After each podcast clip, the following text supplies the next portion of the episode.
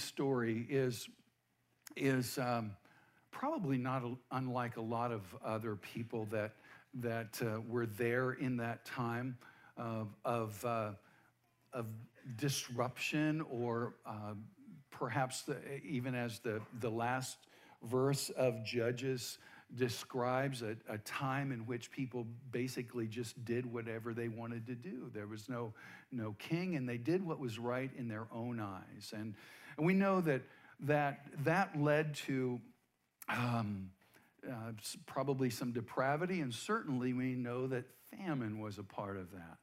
And, and um, the story that, that Ruth, or, or excuse me, uh, Naomi and Elimelech went through with their sons is, is probably not unlike a lot of ours as well. We find ourselves in places of desperate need, places where there, we feel beset by difficulty. And some of us would, would even um, find ourselves in that place where we even battle bitterness. I think I, that's just a real um, piece of, of life for us as, as people on this planet. But the beautiful thing is, is that God has great provision for us, even in the midst of those struggles.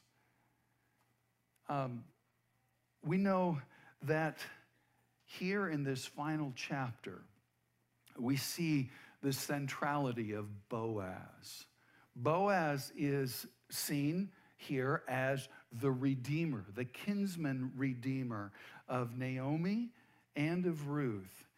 It's interesting that he, we, we discover here that he is the one who takes the initiative to bring about this redemption. It is not asked for, it is offered. And he pays a price. There is a price involved here. And he publicly claims his own. He then provides a name and inheritance where previously there was just ruin. Ruin and, and an inescapable sense of hopelessness. And he restores and sustains Naomi, even in her old age, through the birth of a child. Ruth and Naomi couldn't have done any of these things on their own. They were absolutely destitute and needed the intervention of someone beyond themselves. And it's the same in our lives. Each one of us finds ourselves when we are when we are totally honest with ourselves. We don't have the means we don't have the capability of standing before the Lord in righteousness. We do not have that in and of ourselves, but by virtue of the gift given to us through Jesus Christ, we are able to stand not only in assurance of the present, but assurance, assurance even into eternity. Our inheritance is secure. So let's, let's read together, beginning in chapter 4, verse 1.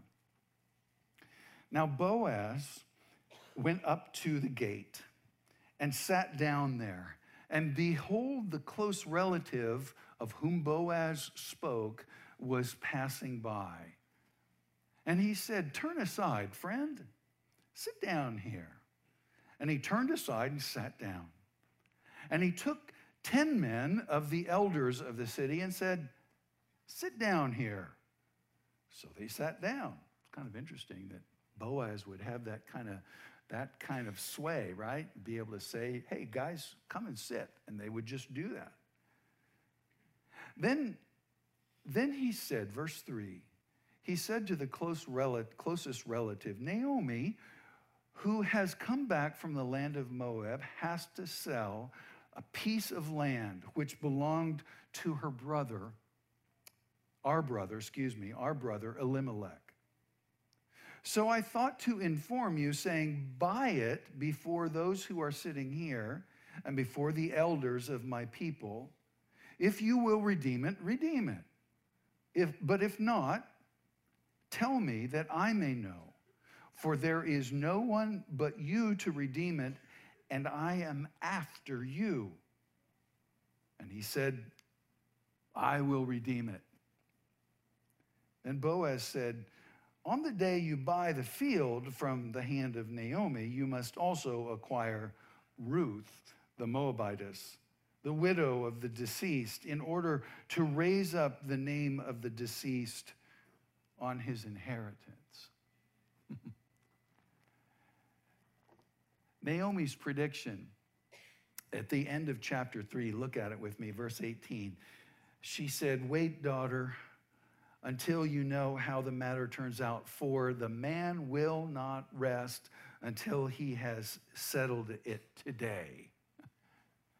That was Naomi's prediction. She knew Boaz. It's interesting. We over the last several weeks we've discovered we we learned that what the name of Naomi means, what the name of Ruth means, Elimelech and and Mahlon and Chilion. And, and they all are very significant because they speak of who these people are. But we haven't heard what Boaz means.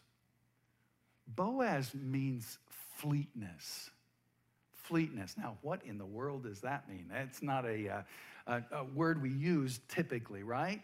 Fleetness. Well, have you ever heard the expression, the expression fleet of foot? Right? What does that mean? It means that somebody is able to get up and run with ease. They are, they are quick. They are uh, people who are able to move without inhibition. And that's who we see Boaz to be as well. He is the one who is right at the gate, ready to go. In fact, in verse 12 in chapter 3, take a look. He says, And now it is true, I am the close relative. However, there is one closer than I. And he begins to take action to deal with that reality. And he moves quickly.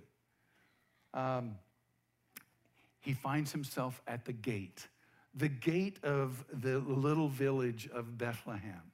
Now, the gate is a place where, where uh, decisions were made. It's kind of like the town square of days of old.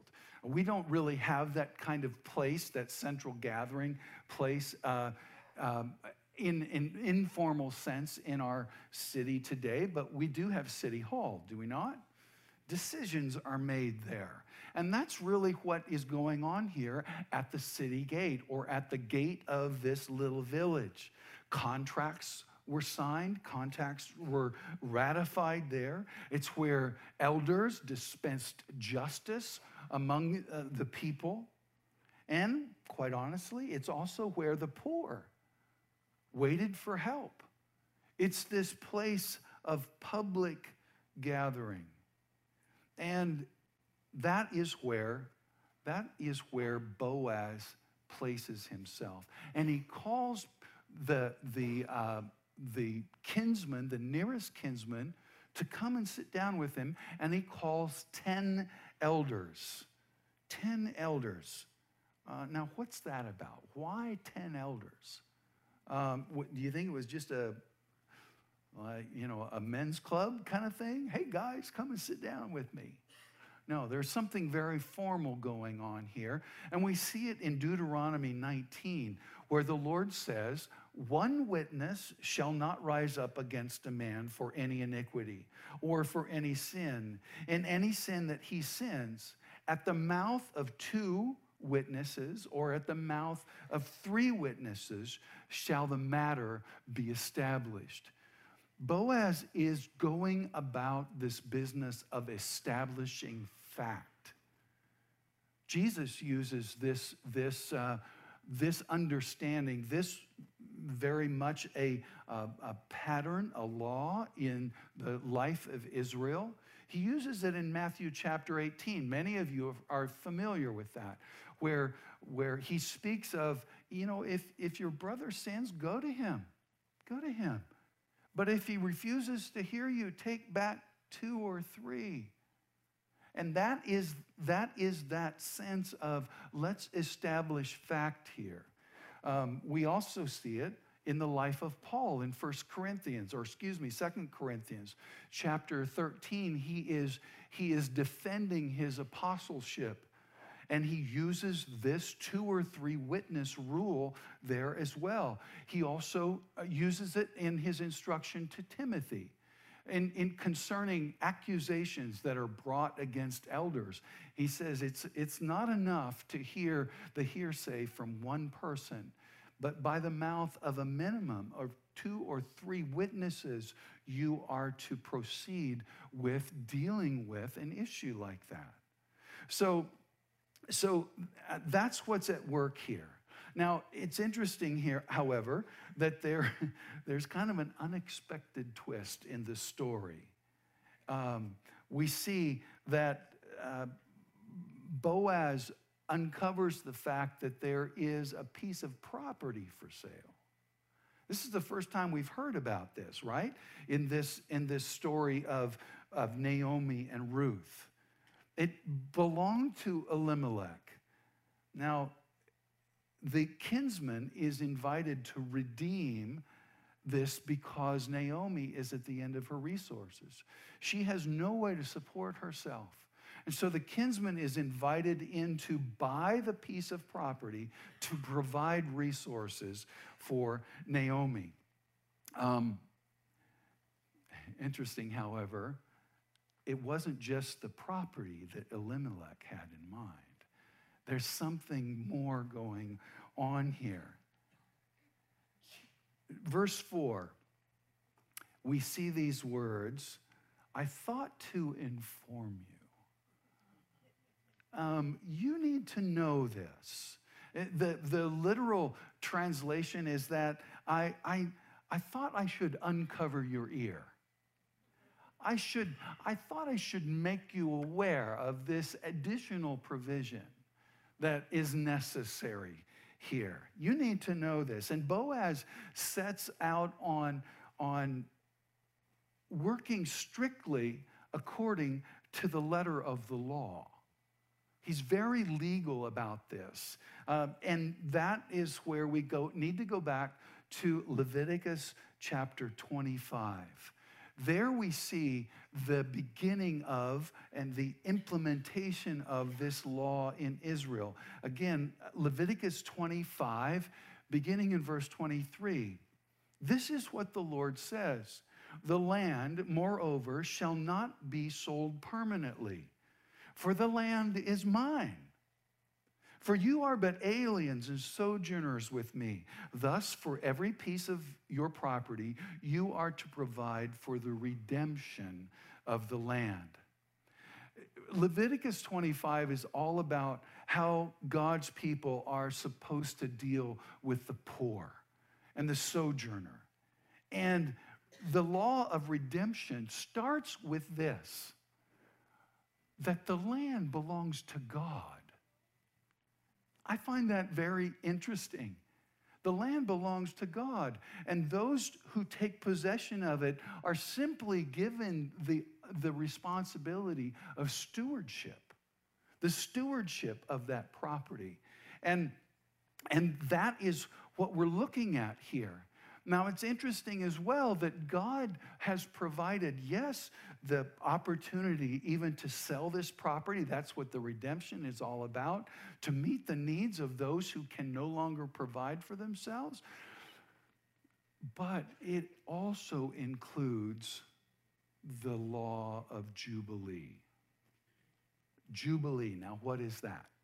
Is it the, it's the, the anniversary of the Queen's uh, rise to, to uh, her reign, right? You remember that a couple years ago? Surely it's that. Well, no, it's very interesting. The Lord provides the year of Jubilee to return the property to its original owner every 50 years. That's how God ensures that the, the inheritance will not be lost. Again, Leviticus chapter 25, verse 25. If a fellow countryman of yours becomes so poor he has to sell part of his property, then his nearest kinsman is to come and buy it back. buy back what his relative has sold. Or in case a man has no kinsman, but so recovers his means as to find sufficient for its redemption, in other words, he comes into some money somehow, then he shall calculate the years since its sale and refund the balance to the man to whom he sold it. It's got to be a fair transaction, right? And so return to his property. But if he has not found sufficient means to get it back for himself, then what he has sold shall remain in the hands of the person who bought it, the purchaser, until, until the year of Jubilee. But at the Jubilee it shall revert that he may return to his property. See, God has ensured that we cannot lose our inheritance. We need to know that. You know, there are, there are some who worry about um, whether or not their salvation is secure. When I say yes to Jesus, do I need to, uh, is there something I need to do to ensure that that salvation stays with me? And they live in fear. They live in fear that they might lose their salvation. God is in, entreating us here to understand no, the inheritance that He provides for us as His people is a permanent installation. We're not going to lose that because it's His gift, it's His provision.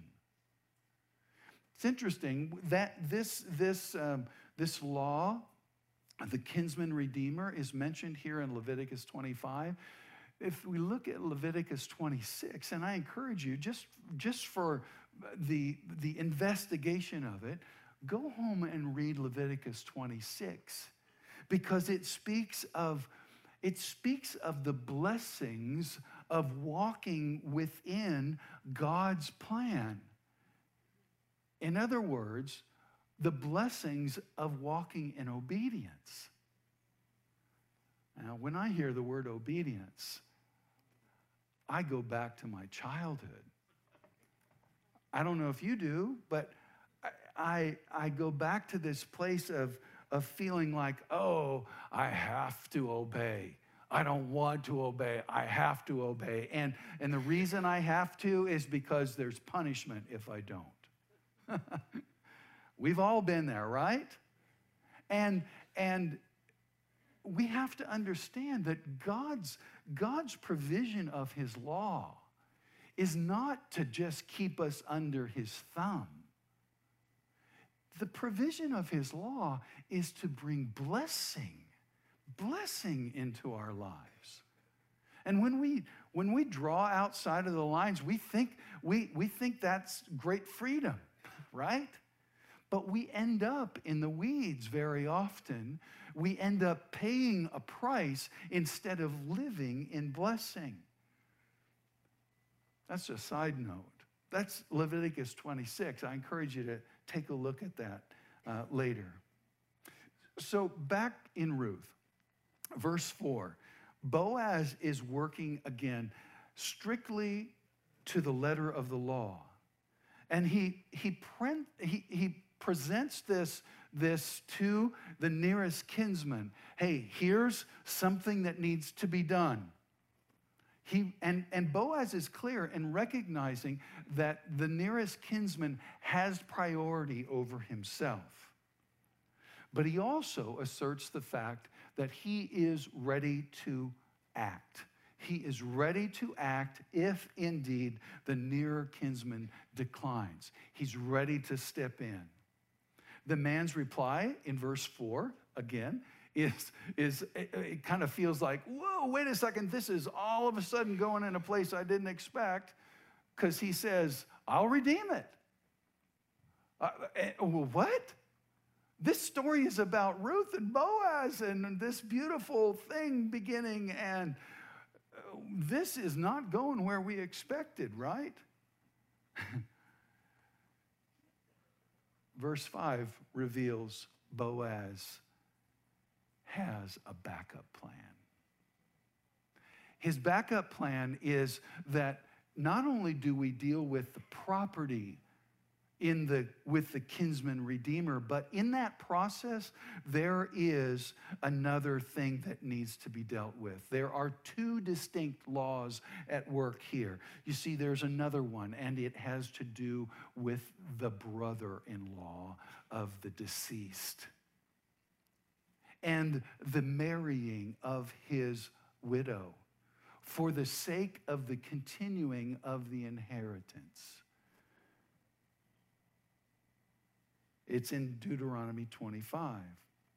When brothers live together and one of them dies and has no son, the wife of the deceased shall not be married outside the family to a strange man her husband's brother shall go into her and take her to himself as wife and perform the duty of a husband's brother to her. It shall be that the firstborn whom she bears shall assume the name of his dead brother, so that his name will not be blotted out in Israel. Hmm. Boaz has follow up and follow through plans here. Verse 5, the kinsman, hey, he, he, he didn't recognize that there. perhaps he was thinking, well, I don't have to worry about this because Naomi is so old that she wouldn't be able to bear children. So I don't have to deal with that. He overlooks the fact that Ruth is in the picture. And here we see that um, Boaz introduces this idea that Elimelech's property, technically, again, according to the law, technically was passed to Mahlon and Chilion, right? Elimelech's sons. And um, suddenly this gets a little sticky. it's, a, it's no longer a straight line, there's some curves in the road here.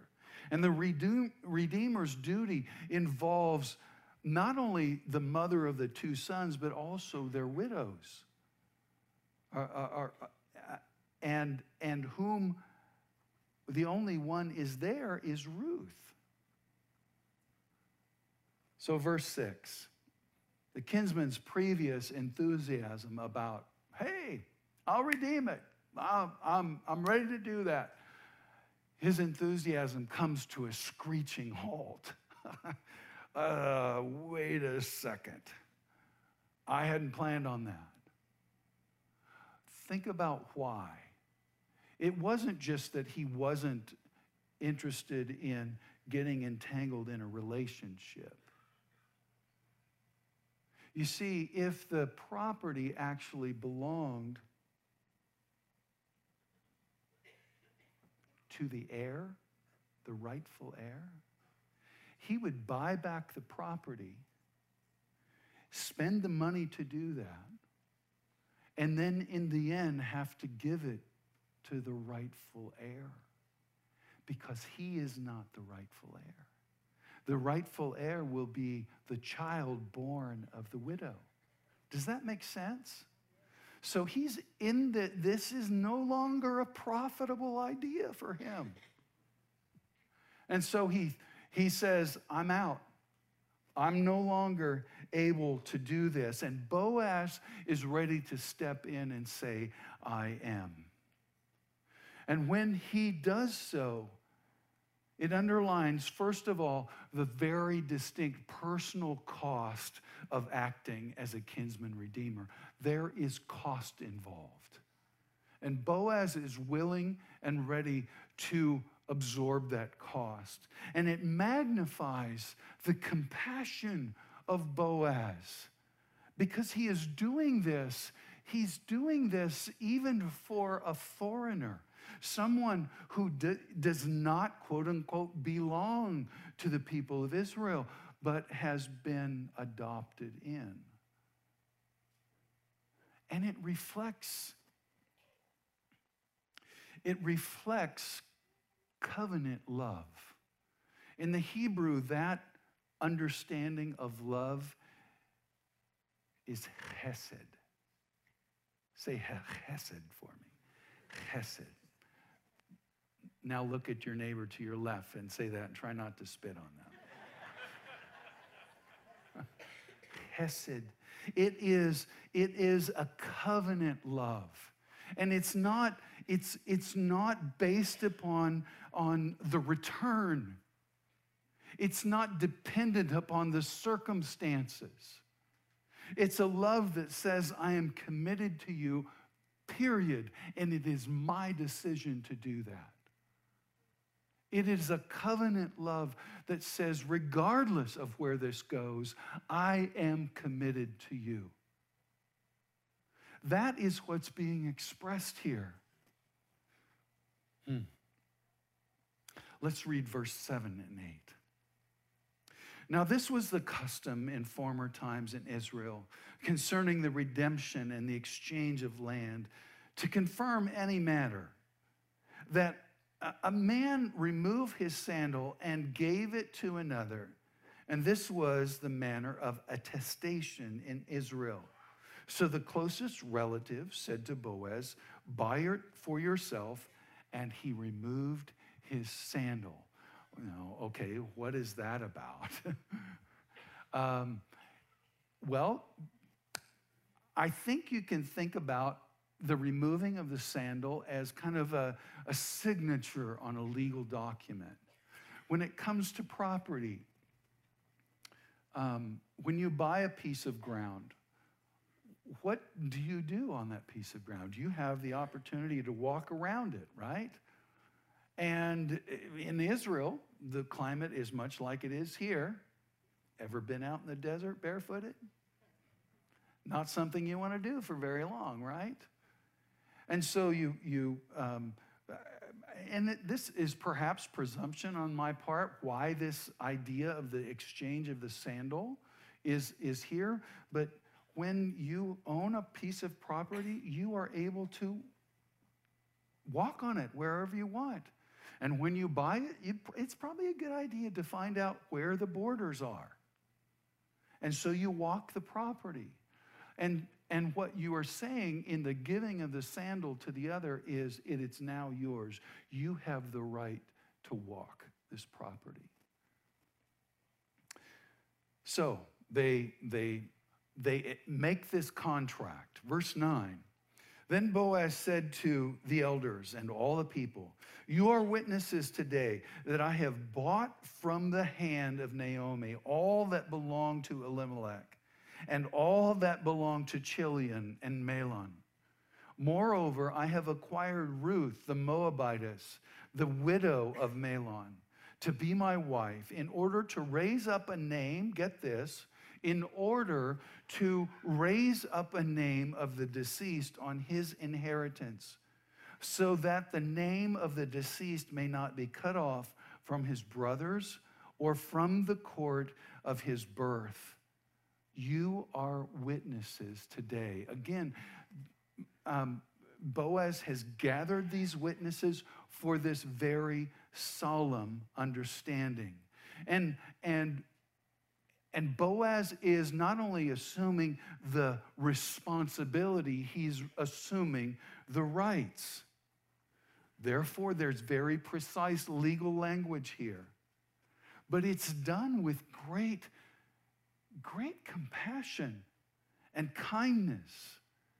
The affirmations are first that the kinsman will redeem the property, the property of Naomi that has been passed down to her sons. And then he, he adds to that marrying Ruth so that the family name will not die out. There's more than more going on here than simply affection. Do you understand that? That this is about commitment. It's not, it's not simply about the fulfilling of desire. Verse 11. And all the people who were in the court and the elders said, We are witnesses May the Lord make the woman who is coming into your home like Rachel and Leah, both of whom built the house of Israel. And may you achieve wealth in Ephrathah and become famous in Bethlehem. Moreover, may your house be like the house of Perez, whom Tamar bore to Judah through the offspring which the Lord shall give you by this young woman. Um, we're looking here at how, how the people of Israel came about. Do you remember that Israel is the new name for a gentleman named Jacob? Remember him? Yes. And Jacob was kind of a conniver, right? He connived to steal his brother's blessing from his father, to become the inheritor. And so there's some of that going on here. And then Jacob goes and, and uh, desires to marry this woman that he's fallen in love with. Remember her name? Rachel. He, he contracted to work seven years to be able to have the hand of Rachel. And what happened? Deception, right? By Rachel's father. And so he ended up marrying Leah. And then he worked another seven years for Rachel. And God, God is even in the midst of all that, dare I say, family dysfunction. I mean, seriously. It sounds like a soap opera, doesn't it? And it gets worse. What's the story of Judah and Tamar? Take a look at, at uh, Genesis 38. Seriously, go home and read it. Are you serious? That's where this has come from? Yes. You see, even the brother in law law was at work in this story of Tamar and Judah because Ju- uh, Tamar was married to Judah's son. He died. She married his other brother. He died. And the only one left was still a very young little boy. Was she to wait for him to grow up? So on a festival day, she dresses as a harlot, believe it or not. And guess who happens to solicit her? Yeah, none other than Judah. And they end up having a son. Tamar has a son by Judah. His name is Perez. We're going to discover in a few minutes where this goes. It's amazing to me that God is able to bring his provision even out of this level of family dysfunction.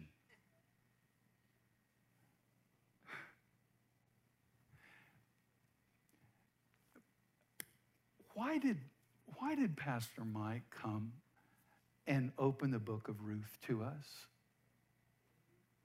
He believed that the Lord had a message for us. He believed and understood that, that the Lord has a message for us. First of all, that God loves us. He loves us. And his plans for us are good.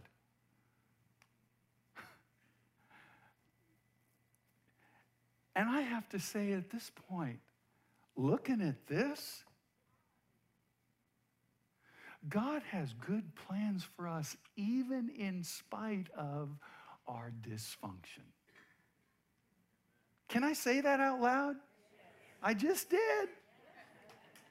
Yeah. Even in spite of our dysfunction, God has good plans for this church, for this family. And we cannot miss that. Our confidence is in Him and His provision.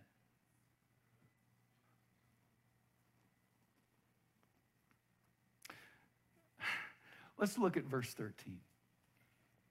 So Boaz took Ruth, and she became his wife. And he went into her, and the Lord enabled her. Who enabled her? the Lord enabled her to conceive, and she gave birth to a son. Then the woman, then the women said to Naomi, Blessed is the Lord who has not left you without a redeemer today. And may his name become famous in Israel. May he also be to you a restorer of life and a sustainer of your old age for your daughter in law who loves you and is better to you than seven sons has given birth to him. Take a look here. Take understand look at the language. What's the last word of that last sentence verse 15? Him, right? Who does that refer to? No, not Boaz. The child. It refers to the child. And look back up into verse 14. The ladies say, Blessed is the Lord who has not left you without a redeemer today, and may his name become famous in Israel. Initially, we think that's Boaz, right? But as we read further, they're talking about the child. The child.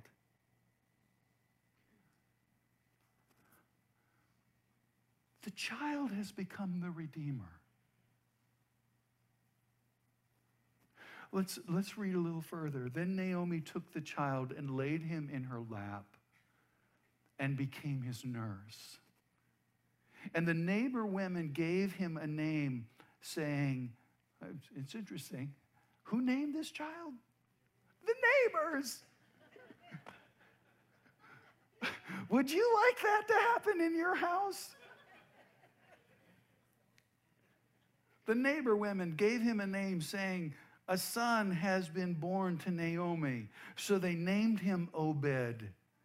He is the father of Jesse, the father of David. You see what's going on here? God is bringing about his plan of salvation for all of his people even in the midst of this craziness. We've talked about the names meaning various things. Just take a stab at what Obed means. It means servant or serving.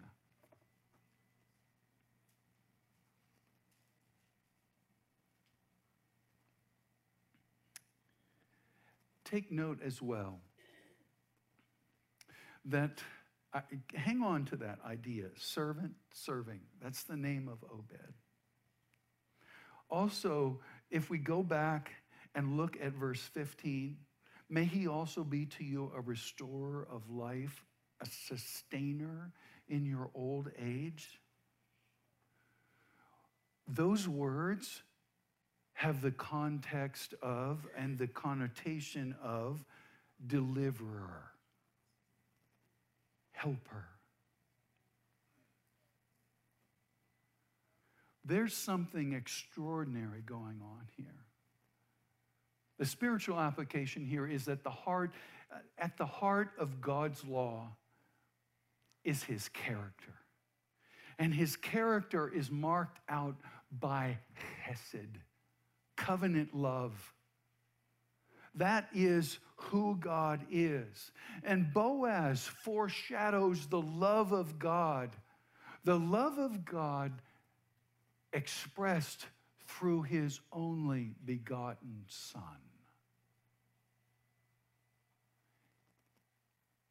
Obed was counted as the son of Mahlon, not of Boaz, for the sake of preserving the inheritance of that family.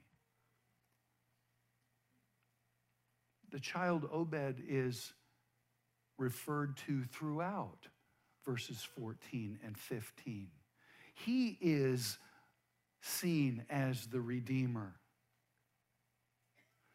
God has given His Son, His only begotten Son, to preserve the inheritance of His people.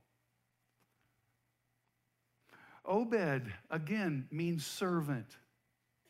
Jesus himself, you may recall Mark chapter 10. We were there, I don't know, a month and a half ago. And there, the sons of Zebedee, James and John, were, were asking of Jesus, Lord, would you give us whatever we ask? Do you remember that? Who in the world would say yes to that? Whatever we ask, Lord. And, and Jesus, Jesus says, it's not mine. They, they asked, they wanted to sit on Jesus' right and left. And he asked them, Are you able to bear the, bear the um, responsibility of that? And they say, Sure, we can do that. And Jesus responds, Well, you know, it's, it's not mine to say who is on my right and left, but this I can say. Whoever wishes to be first among you shall be the slave of all. For the Son of Man did not come to be served, but to serve and give his life as a ransom for many. Obed means servant. And who do we see in Jesus but a servant? Would you turn in your Bibles to Isaiah chapter 53? It's going to be on the screen as well, but, but I'd like for you to read it out of your Bible if you can with me. You see, Jesus is not only a servant, he not only is the one who took a towel and washed his disciples' feet, but he is described here in the scripture as a suffering servant. You might ask, why? Why a suffering servant? Because the preservation, understand this, the preservation of the inheritance means paying the penalty for our sin. Isaiah 53, beginning in verse 1. Who has believed our message? And to whom has the arm of the Lord been revealed? For he grew up before him like a tender shoot, like a, and, and like a root out of parched ground. He had no form, a stately form or majesty that we should look upon him, nor appearance that we should be attracted to him. He was despised and forsaken of men, a man of sorrows and acquainted with grief, and like one from whom men hide their face. He was despised, and we did not esteem him. Surely, surely our griefs he himself bore, and our sorrows he carried. Yet we ourselves esteemed him stricken, smitten of God, and afflicted but he was pierced through for, for our transgressions. He was crushed for our iniquities. And the chastening for our well being fell upon him. And by his scourging, we are healed. All of us, like sheep, have gone astray. Each one has turned to his own way. But the Lord has caused the iniquity of us all to fall on him. He was oppressed and he was afflicted, yet he did not open his mouth. Like a lamb that is led to the slaughter, and like a sheep that is silent before his shearers, so he did not open his mouth by oppression and judgment he is was taken away. And as for his generation who, who considered that he was cut off out of the land of the living cut off for the transgression of my people to whom the stroke was really due. His grave was assigned to be with wicked men yet he was placed he was with a rich man in his death, because he had done no violence, nor was there any deceit in his mouth.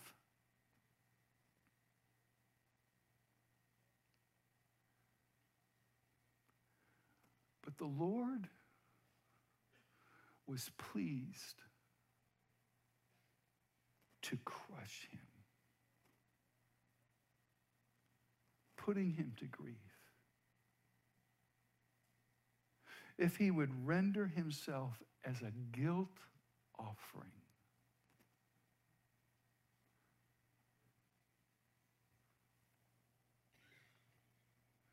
This is a father giving up his only son for the sake of someone else's inheritance.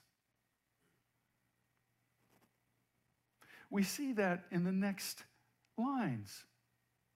He will see his offspring. He will prolong his days, and the good pleasure of the Lord will prosper in his hand.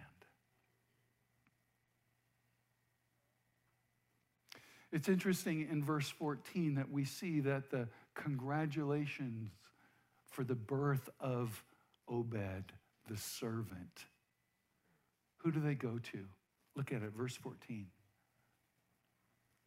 Who do the congratulations go to? They go to Naomi, don't they? They don't go to Boaz and Ruth, they go to Naomi because she's been the primary focus of the need for a kinsman redeemer, the one in need of redemption.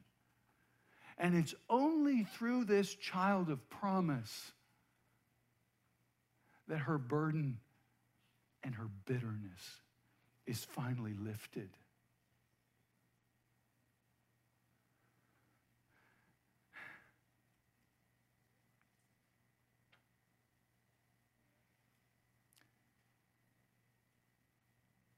Verse 18.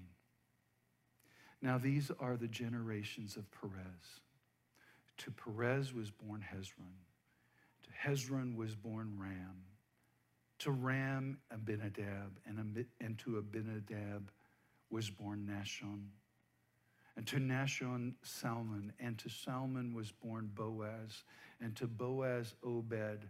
And to Obed was born Jesse. And to Jesse, David.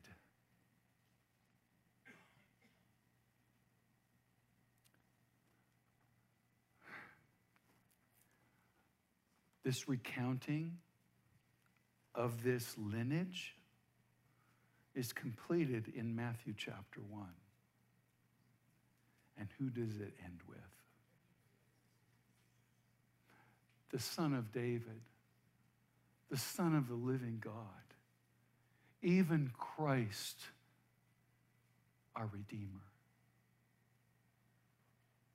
You see, this story of the book of Ruth is, it's not just about a poor woman in Israel who returns penniless, destitute by the misfortunes or the misdirection of a well meaning husband